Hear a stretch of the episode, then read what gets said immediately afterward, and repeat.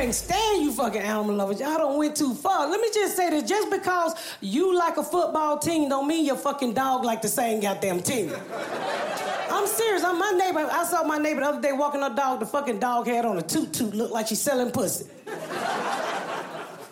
and let me just say this: dogs ain't supposed to have on Levi jeans, okay? Dogs are supposed to lick their own dick. They can't lick their dicks if you got it zipped up. I love this bit because all the animal lovers just pull back. I'm talking about your stupid ass.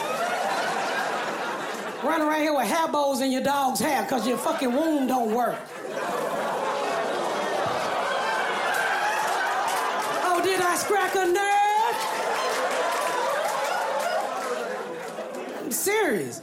I live in Plainfield, Indiana, y'all. And no lie, my white neighbor asked me, she's like, Pat, come to my baby birthday party. I'm like, okay. I ain't never been to a white baby birthday party. I, I go up to the dollar store and I buy her white daughter a black Barbie doll. Fuck you, I buy what look like me. And I figured they could use some diversity in their lives. I get back to the house, y'all, no lie. I walk in, this bitch got six dogs sitting at the table. I'm looking at the dogs, the dog looking at me like, can you tell this bitch we dogs? Then she went on to say, blow the candles out, Buster, blow the candles out. And I'm like, bitch, if that dog blow them candles out, we all gonna bite your stupid ass. Catch Miss Pat. Y'all want to hear something crazy? Only on Netflix.